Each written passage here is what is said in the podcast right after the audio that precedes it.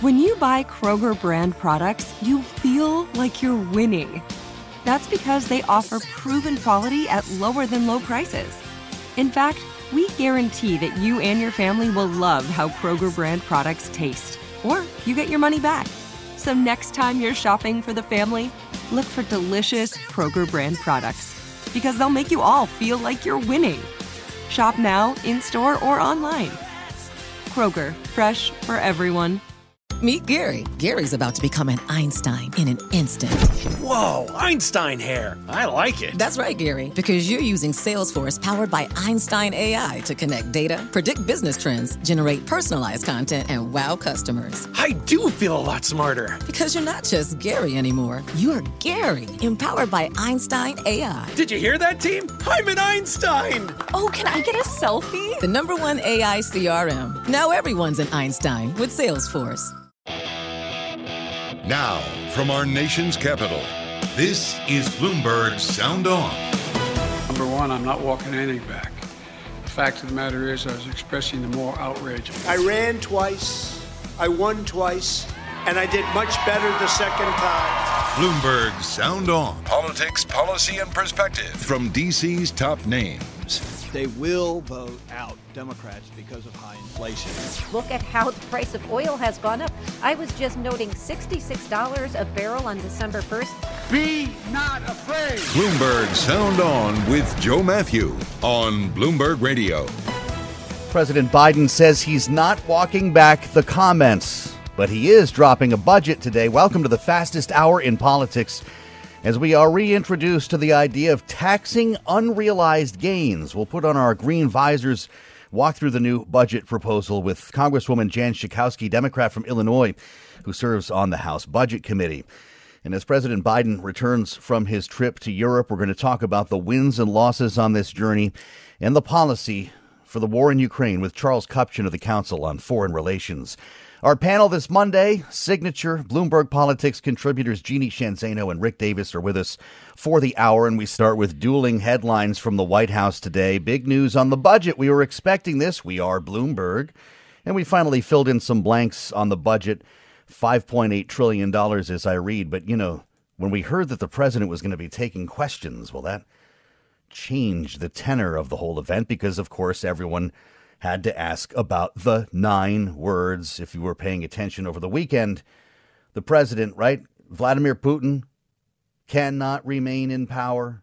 Well, that's not all nine, but that gets you to the point here. He says he was not announcing a policy change.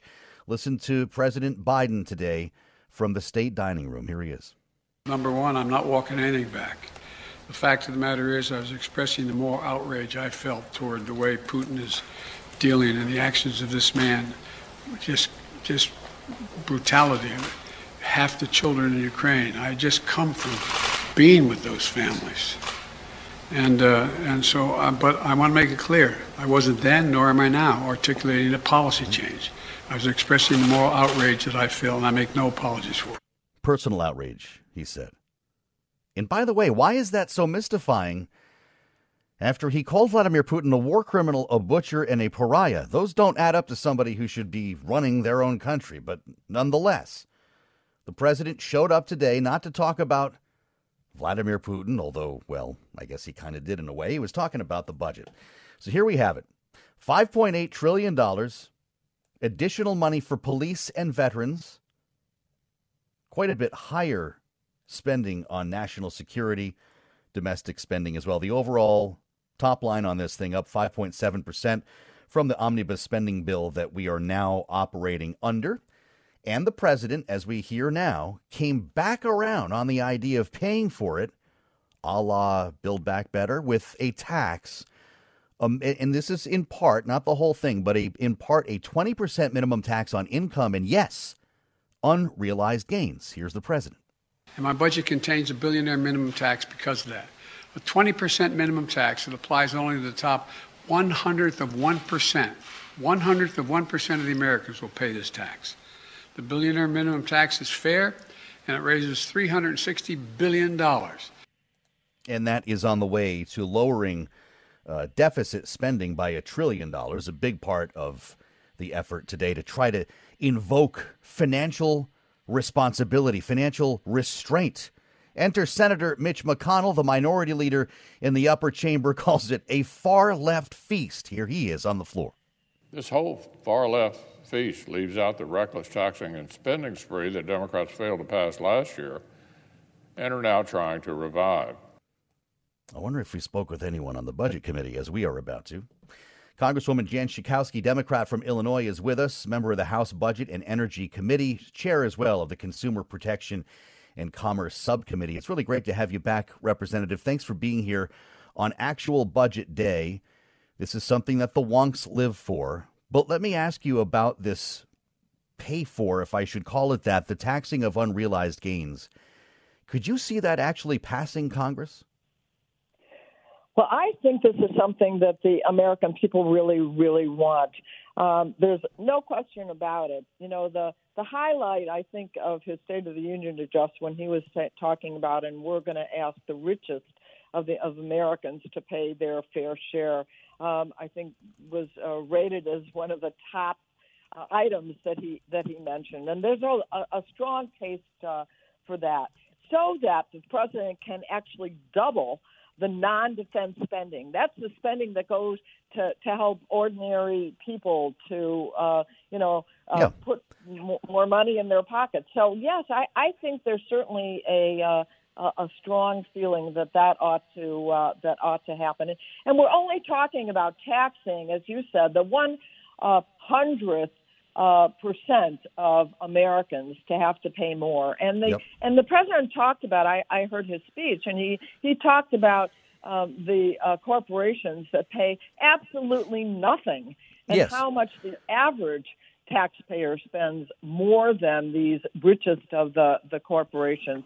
You know, I I get a um, a, a, list of all the letters and the that I, that I hear, and mm-hmm. the number one this week um, of the letters that I received um, was um, to um, end corporate uh, corporations um, okay. from from getting so much money. That's okay, and the corporate want. tax rate is one thing. When it comes though to my goodness, I did my taxes over the weekend. I don't do my own taxes, Congresswoman. I'm not smart enough. I went to one of these places. You walk in. You, give them some money, and you sit down with the paperwork and all this. And the first thing they said was, You probably heard about the backlog, right? And I said, yes, I've actually I've done that story. The backlog of millions of returns will make a lot of them late for Americans this year. What makes us think the IRS could handle tracking unrealized gains? Wouldn't they have to hire thousands of agents for that? Well, I certainly in my office are hearing from lots of people who are, you know, wanting to get their um, 2020 taxes taken taken care of. But yes, you know what? I think that ordinary people think that they are the ones in the crunch, and the rich are getting away with it. Uh, that you know don't pay anything on uh, on on capital gains, but yeah. work is taxed um, higher than than than that. Mm-hmm. So I think what we're seeing is a flipping of the priorities in this president's um, budget from helping out the richest of Americans who have benefited for all these years right. and saying, uh uh-uh, uh not anymore. Well, we're, we're, we're under, as I mentioned, the omnibus now that was passed, what, it was two weeks ago or something at this point, halfway through the fiscal year. And that was considered an achievement. And I don't need to tell you this, uh, Congresswoman, you were pivotal in making it happen. Do you believe, can you tell our listeners that this budget, whatever form it takes through negotiation, will be in place by the next fiscal year? Well, that is certainly the, the aim that we're not going to have to wait um, halfway into the uh, in the into the fiscal year to finally yeah. get a, a budget passed.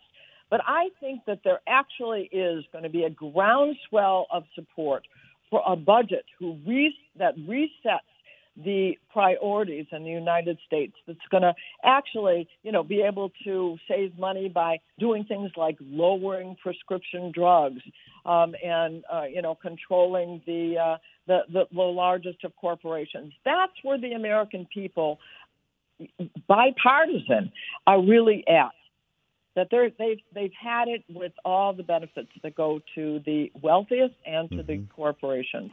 One of the other things so we I, know I'm that people are well, I can I can hear that in your voice, Congresswoman, and we know that people are also very concerned about inflation. This has become the daily conversation in Washington, and this Uh, this report, I understand, the budget plan was crafted with numbers from November. Are you worried that they, they are, that this is not adjusted for the current jump in inflation? Well, you know, certainly we need to do something to uh, to re- reduce in, inflation. But when we talk about even cu- cutting the deficit by more than uh, a, trillion dollars, to lowering costs for ordinary people by getting um, the um, companies like the big oil companies under under control. Um, you know, we're talking about windfall profits being addressed um, in in the uh, in the Congress as well. So, um, and, and we even saw price gouging when it came to food prices. Um, and, and so I think that there are a number of ways that we're trying to approach the issue of uh, inflation mm-hmm. and get the uh, get those prices under control. I understand, uh, but I, I mean, as as a as a member of the budget committee, does it bother you that you're not starting with the numbers that we have now? I mean, we've got the Federal Reserve often running on what appears to be a series of interest rate hikes to try to tamp this down. Uh, and, and some of these items might not be realistic with the current way they're written.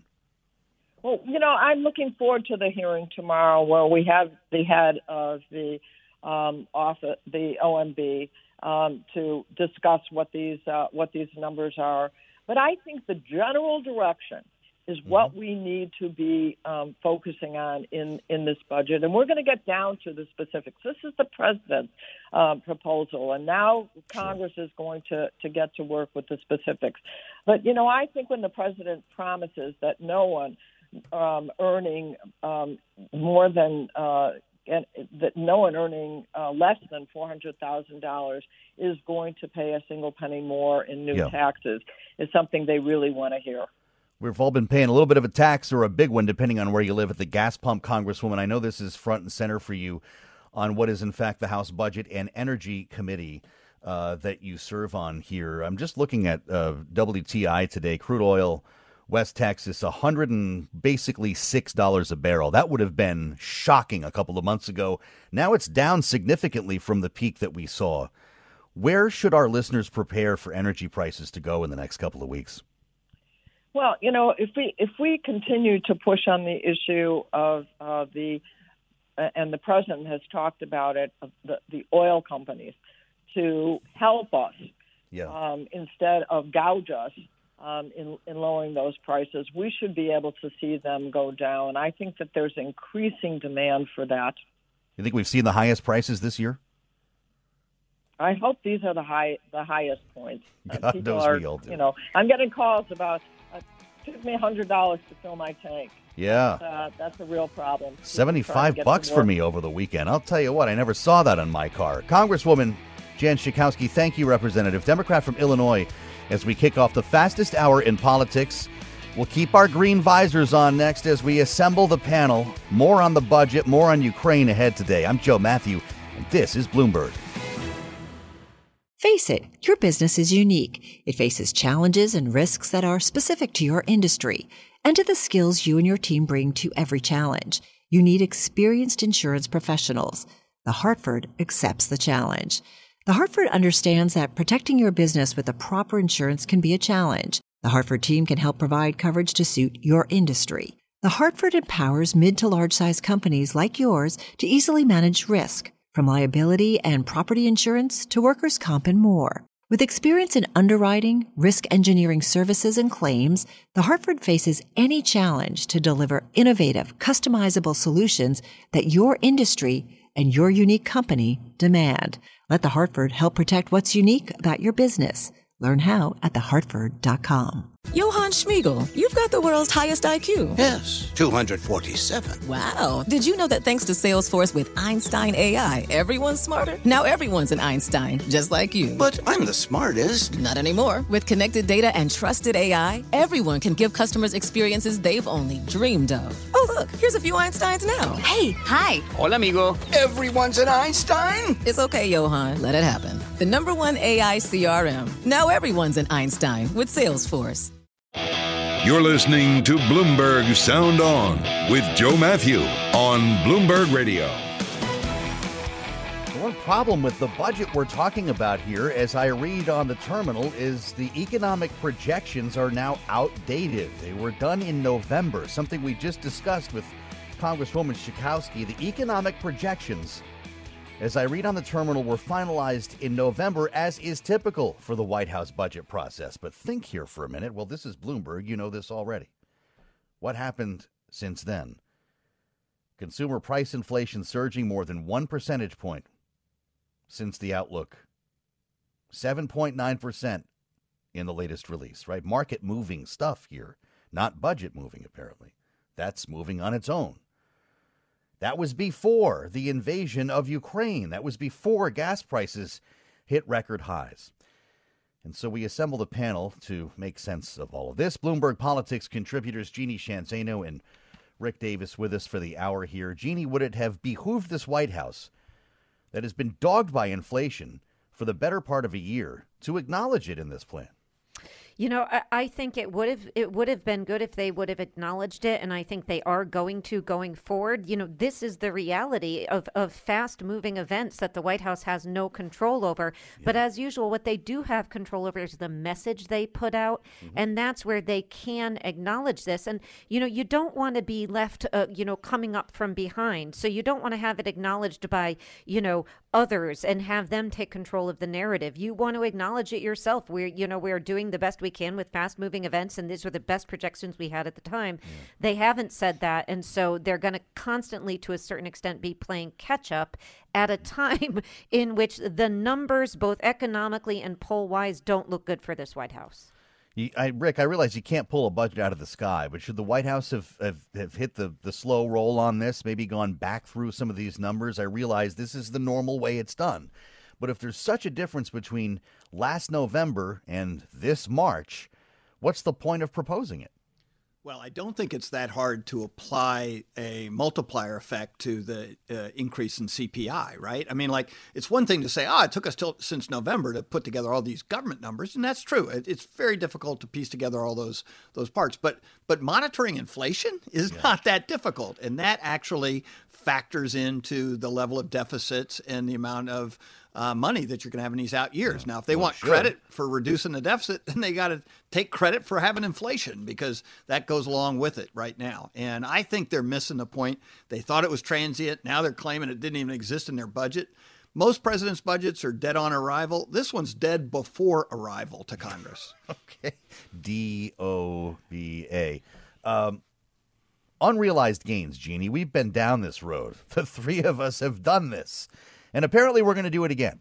Uh, taxing unrealized gains and income at a minimum 20% for households worth $100 million or more. Kyrsten Sinema, Joe Manchin, Richie Neal, Jeannie, no one thinks that's going to pass, right?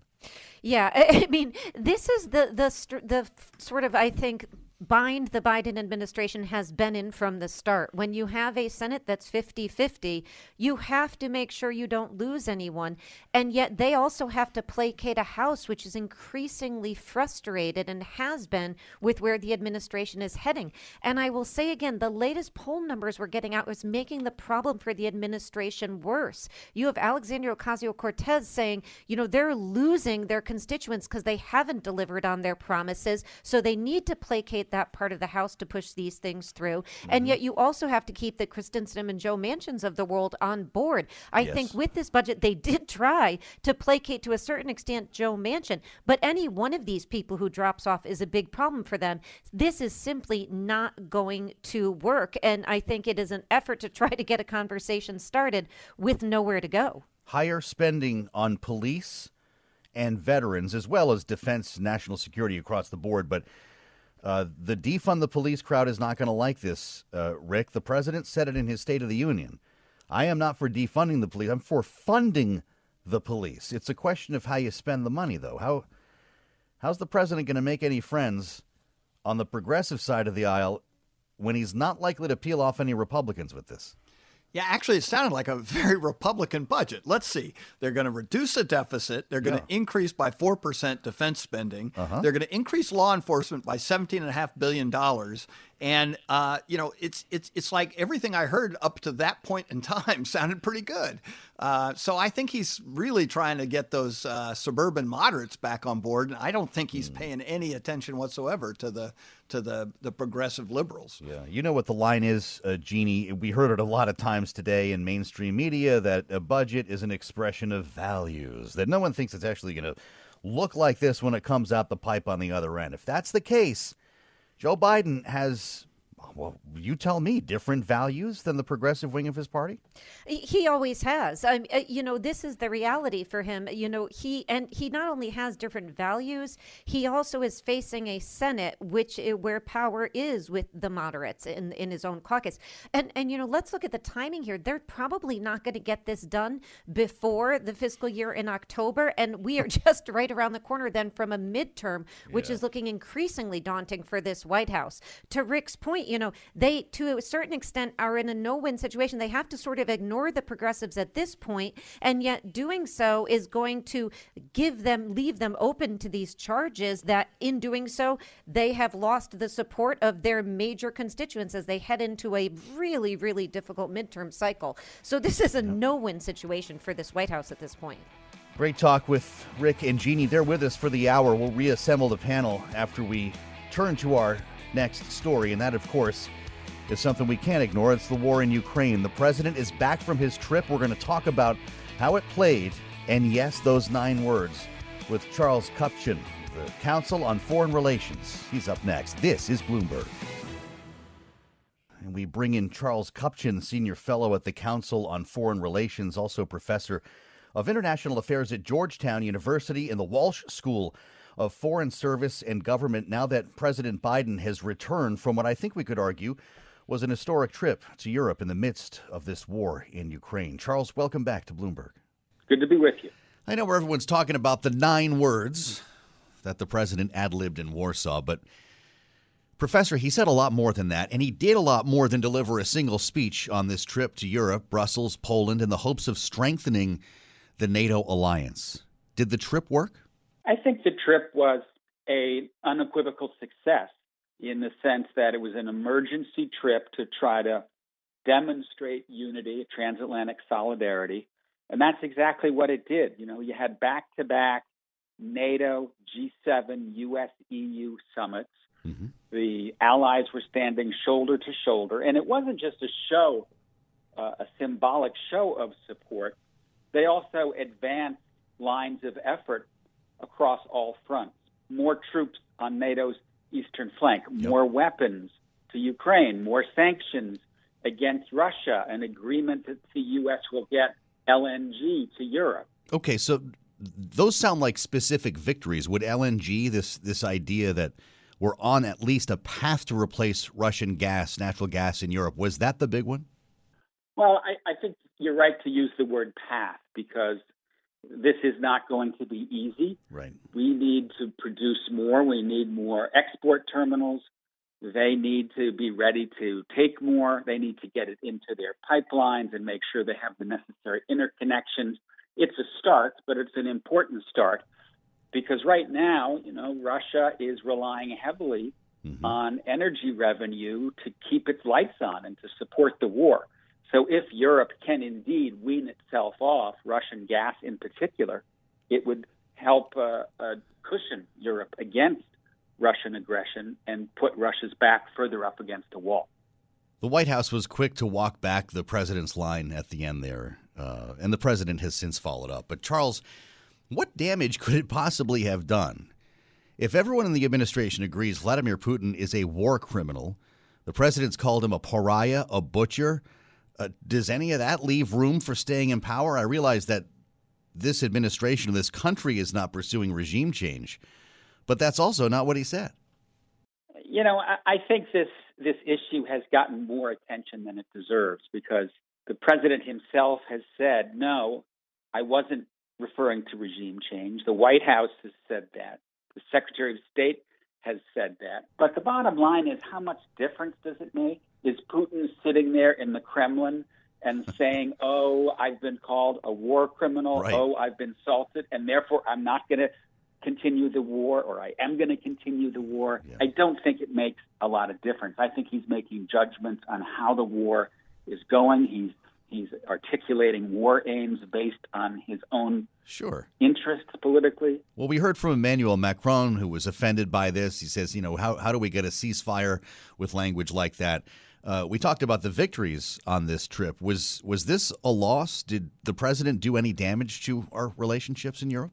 I think that it it, it was a bit of a kerfluffle, but not one that in any way compromises the broader mission. I think okay. the Biden team has done a pretty darn good job of organizing the effort and building solidarity. Yeah. There's a lot to follow up on from this trip, Charles. You walked through some of the promises that were made, some of the initiatives that were proposed. The most important, of course, is military and humanitarian support for the what's happening right now at this war at hand at the moment. It looks like this is going to continue for some time. What more does the U.S. need to do to help Ukraine without actually putting boots on the ground? Well, we're seeing very significant flow of weaponry from NATO countries into Ukraine. Lots of anti tank weapons, lots of Stinger anti aircraft weapons. There's now talk of increasing the technological sophistication of the air defense system. This right. is an older Russian system called the S 300. Mm-hmm. That can go after aircraft at higher altitudes than the Stinger. That would make a difference. Bottom line right now, the Russian advance has been seriously blunted. We don't know what Putin's next steps are, but you're right, this could go on for weeks more, if not months more. We don't know where the Russians are going to take this. You mentioned the S 300. Zelensky asked for that when he addressed the joint session of Congress, specifically asked for that weapon system, and that wasn't the first time. What's taking so long getting those in there, or, or are they already in use? I actually don't know exactly the state of play. The, these are systems that are possessed by some former members of the Warsaw Pact. Right. Yep. And so the the idea is that because they're now in NATO, there would be a joint agreement to get them into Ukraine. But mm-hmm. exactly where that effort stands, I'm not sure. And obviously, what Biden and NATO were trying to do here is to go as far as they can to help Ukraine defend itself without taking steps that would appear to be escalatory. You're a senior fellow at the Council on Foreign Relations. What is the prospect of diplomacy bringing about a ceasefire with everything that has been said? If everyone agrees that Vladimir Putin is a war criminal, how do you conduct serious negotiations? Well, I think whatever we think of Putin, the top priority has to be to bring this war to an end. And right now, I think there are a couple different ways it could unfold. One would be for Russia to try to hive off take a bite out of eastern Ukraine, connect the Donbass, the separatist controlled areas, down to Crimea and stop there. The other, much more ambitious goal would be to try to go into Kiev and topple the regime. Mm-hmm. We don't know where Putin is going to head, but in either way, either case, the goal here has to be to deny Russia its objectives. So it ultimately says this isn't working. We need to change the goalposts. We need a diplomatic endgame. Charles Kupchan, Senior Fellow at the Council on Foreign Relations, Professor of International Affairs at Georgetown University, the Walsh School of Foreign Service and Government. Great to have you back, Professor. We always learn something when we talk to you. Appreciate your time. Pleasure to join you. Coming up next on Bloomberg Sound On, we'll reassemble the panel for their take on all this. I want to know what Rick and Jeannie thought of the speech, the nine words, and the way forward, of course, in Ukraine. And as Donald Trump swings through Georgia, he drops an F bomb on live television. Or did no one carry it? We'll talk to the panel about that too. On the fastest hour in politics, I'm Joe Matthew. This is Bloomberg. Face it, your business is unique. It faces challenges and risks that are specific to your industry and to the skills you and your team bring to every challenge you need experienced insurance professionals. The Hartford accepts the challenge. The Hartford understands that protecting your business with the proper insurance can be a challenge. The Hartford team can help provide coverage to suit your industry. The Hartford empowers mid to large size companies like yours to easily manage risk, from liability and property insurance to workers' comp and more. With experience in underwriting, risk engineering services, and claims, The Hartford faces any challenge to deliver innovative, customizable solutions that your industry and your unique company demand. Let The Hartford help protect what's unique about your business. Learn how at thehartford.com. Johann Schmiegel, you've got the world's highest IQ. Yes, 247. Wow. Did you know that thanks to Salesforce with Einstein AI, everyone's smarter? Now everyone's an Einstein, just like you. But I'm the smartest. Not anymore. With connected data and trusted AI, everyone can give customers experiences they've only dreamed of. Oh, look, here's a few Einsteins now. Hey, hi. Hola, amigo. Everyone's an Einstein. It's okay, Johann. Let it happen. The number one AI CRM. Now everyone's an Einstein with Salesforce. You're listening to Bloomberg Sound On with Joe Mathieu on Bloomberg Radio. Maybe someday the high school history books will have a footnote to the president's wartime trip to Europe called Biden's Nine Words. For God's sake, this man cannot remain in power. Of course, spoken at the end of a 27 minute speech Saturday in Warsaw, and that's all anyone's talked about since even though he said a couple more things other than that. I just wonder what they would describe this or how they would describe this in terms of positive or negative as they describe the ad libbed remark wasn't in the original script. Rick and Jeannie are back with us as we reassemble the panel. Bloomberg Politics contributors Rick Davis, Jeannie Sheehan Zaino. Uh, Rick, it seemed to be an honest moment. The president came out today, as we heard earlier this hour and said, you know, I'm actually not walking anything back. He was just explained that's the way he felt. That doesn't represent uh, a change in policy with the administration. Why walk anything back? What did he say wrong? I don't think he said anything wrong. This man cannot remain in power. No kidding. I mean, that's the whole point of this. And the White House puts out a statement that says, quote, the president's point was that Putin cannot be allowed to exercise power over his neighbors or the region. What does that even mean? As, I mean, as like, opposed to his own country.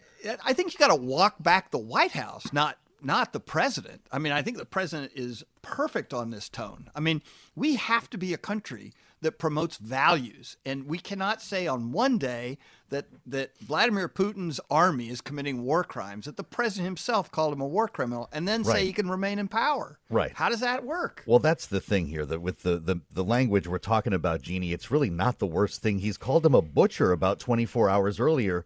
Uh, when he was visiting the refugees, he called him a war criminal. not much earlier than that.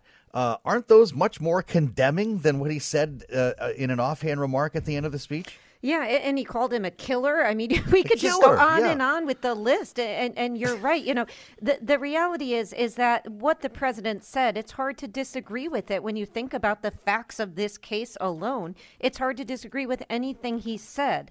The challenge is, of course, the president to a certain extent distracting from what was a very successful trip because now you've got you know i don't think this is going to last into the history books but you get 24 48 hours of distraction away from and i agree with with what your guest was just saying what was a really really successful trip trip of uniting nato western allies the eu and now you've got people like macron coming out and saying well wait a minute this yes, may not right. be how i would talk about it so you know to that extent it is something of a distraction. But in the reality, I don't think it matters much. This is not going to change Putin's behavior by any stretch well, of the imagination, and yeah. it's not going to change NATO or the EU's behavior. Well, you know what the line is, uh, Rick, when people get upset about this? It's the same thing they said about Donald Trump. The words of a president matter. The, uh, Joe Biden said that a lot of times on the campaign trail. What do you make of that side of this? If we're upsetting our allies in Europe, did, was it the wrong moment to express that opinion? Well, we're upsetting the French. I wouldn't say we're upsetting our allies in Europe. I mean, and by the way, how's that plan Macron had to keep the Russians out of Ukraine? Um, you know, this guy is running around trying to do the right thing, which caused peace. But the reality is, he hasn't made any dent in progress. So let's yeah. let's just look at this from the point of view of what do we need to accomplish. The only way Vladimir Putin comes to the table to negotiate, and I think your guest said this earlier in just a different way, is that if he feels the pain. And if he mm-hmm. feels the pain both at home and abroad. And abroad means he's got to be losing in Ukraine, which there's some evidence that he's at least stymied, if not potentially losing ground. And he's got to feel the pain at home. And why in the world would you actually accommodate Vladimir Putin, who's a butcher, a killer, a murderer, and a war criminal, uh, by giving him anything other than a hard time at home? And that yeah. means politically. Well, I bet it went over pretty well in Ukraine, Jeannie. Yeah, it might have been it might have gone over pretty well in Ukraine, but let's not forget you've also got, you know, meetings going on in Istanbul tomorrow and you've got President Zelensky saying that there are, you know, there is a political diplomatic solution here at least from his perspective, mm-hmm. you know, this non-nuclear status, neutrality, security guarantees. So that is the reality. And and I just go back to something. You know, you also had a certain suggestion that Germany and France according to Zelensky were starting to show cracks in what was otherwise a very strong unified response. And that's something the United States has done really well keep everybody together. And that's where I think people do have a concern about the president's statement. Yes, it may be true. He's also president with a goal keep the, the allies united. Mm-hmm. Anything that distracts from that is problematic from his own definition of success. Spending time with Rick and Jeannie on a Monday. This is Bloomberg Sound On. I'm Joe Mathieu in Washington. I know everyone was up late last night based on the ratings numbers I saw today, at least, uh, watching the Oscars. Little did we know we were in for fight night. Uh, my God. I actually thought watching Will Smith and Chris Rock that I'd fallen asleep on the couch as I've been known to do, and maybe I was dreaming. Uh, but look, I just want people to understand Will Smith was not the only celebrity who dropped uh, an F bomb on an open microphone on television uh, over the weekend.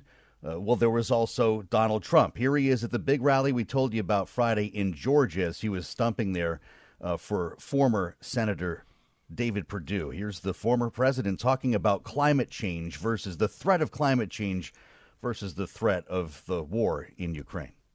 And yet you have people like John Kerry worrying about the climate. The climate.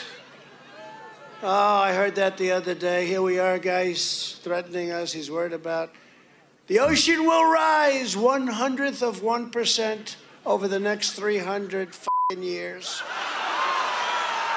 Crowd loves this. They love it.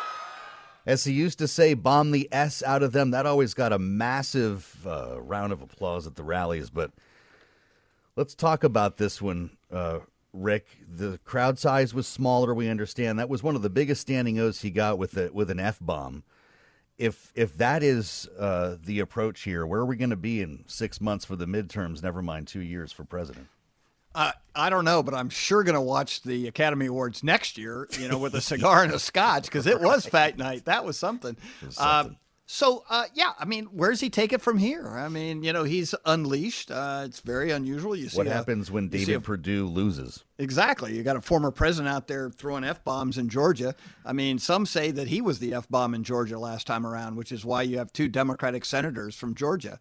Uh, you know, yes. if if these guys don't win, if if hmm. Kemp wins and Perdue loses, if Herschel Walker doesn't make it, right. I mean, he's going to have a lot of splaining to do uh, right before he announces for president. And that was the other thing is at the rally. He seemed to, you know, tip his hat and say, "Look, yeah. you know, I'll be here in 2024 looking for your vote." That's right. Uh, I ran twice. He said, "Jeannie, this is you know one of the the lines in the ran twice, won twice." He said, and I might just have to do it again. How much do Donald Trump's presidential hopes, if that is what I should call them, rest on the outcome of races like these in Georgia? So much of it. And, you know, he may have to take, you know, some lessons from Will Smith and Chris Rock in terms of getting attention. You know, the, the, the Trump uh, team is saying, you know, there was an audience of 25 to 35,000 people. They're saying it was closer to 5,000 mm-hmm. and almost very, you know, sort of muted, muted rather coverage of this thing, um, regardless of his charged language. And, you know, this is a problem for Donald Trump. If he starts to lose these endorsements, that becomes a sort of license for people who want to run away from him, you know, a la the governor of, of Virginia, or at least, you know, put up a boundary between themselves and Trump. They're going to have a license to do that. That said, he remains the most popular and the most notable, you know, figure in the GOP to this point, and, and he can command a lot of attention. And that is a problem for Republicans who want to, you know, do as well as they can with these Yeah. suburban moderates. So he's walking a tightrope. And do- what Donald Trump didn't say is he lost Georgia, not only himself, despite what he says, but he lost the Senate. They would have the Senate. He did not say that. Wait a minute. Uh, Rick, real quick, how much will the midterms then, the outcome of the Trump endorsed races in the midterms, uh, affect decisions by Tom Cotton, by Ted Cruz, Josh Hawley, and whether they run? Yeah, I think they're all running now, and I think it's sort of reverse discrimination, right? If if if they run today, they try and line up donors, they try and get into Iowa and New Hampshire, which is all the things they're doing now. Yep. Uh, those two and more. Um, then they can always pull the plug if if they decide not to run against Donald Trump and he gets in the race. But they're not assuming he's in the race, and they're devoting a lot of resources, time, and effort to hiring staff and getting people on board and making those calls. So uh, I think it's indicative of some of Trump's weakness is that the field is so active right now, uh, running as if he doesn't even exist. And I guess if he throws the f bomb down and decides to run, that could change things. Rick and Jeannie, I thank you as always as we celebrate significant moments this Women's History Month now with Renita Young. On this day in women's history in 1917, the Women's Army Auxiliary Corps was established. It was renamed Queen Mary's Army Auxiliary Corps in 1918. And just a few years earlier, the mere suggestion of women in the Army would have been considered ridiculous by the British War Office. As far as the British military was concerned, the only military role that was suitable for women was nursing. But in 1917, there was a huge step back from that mindset. When World War I was declared in 1914, women formed long lines at labor exchanges to volunteer for whatever roles that were available related to the war. Coupled with Britain facing a major manpower shortage two years later and several movements, women finally got an opportunity to work alongside men soon after. That's today in women's history. I'm Renita Young, Bloomberg Radio. And I'm Joe Matthews. See you back here tomorrow. This is Bloomberg. Top Thrill 2 is like no other course. Two 420 foot vertical speedways, three launches. All right, let's talk strategy. Copy that, driver. Go for maximum acceleration off the start. Roger that. You've got a short straightaway to push from 0 to 74 on the first vertical speedway. And what about the rollback? Rollback will set you up for an explosive reverse climb 420 feet in the sky so you reach zero G's in total weightlessness. 420 feet of straight up speed. Let's get it. Top Thrill 2, the world's tallest and fastest triple launch strata coaster. Get your tickets at cedarpoint.com. The Hartford understands protecting your business with the proper insurance can be a challenge. The Hartford team can provide coverage to suit your industry. The Hartford empowers mid to large size companies like yours to help manage risk, from liability and property insurance to workers' comp and more. Let The Hartford help protect what's unique about your business. Learn how at thehartford.com.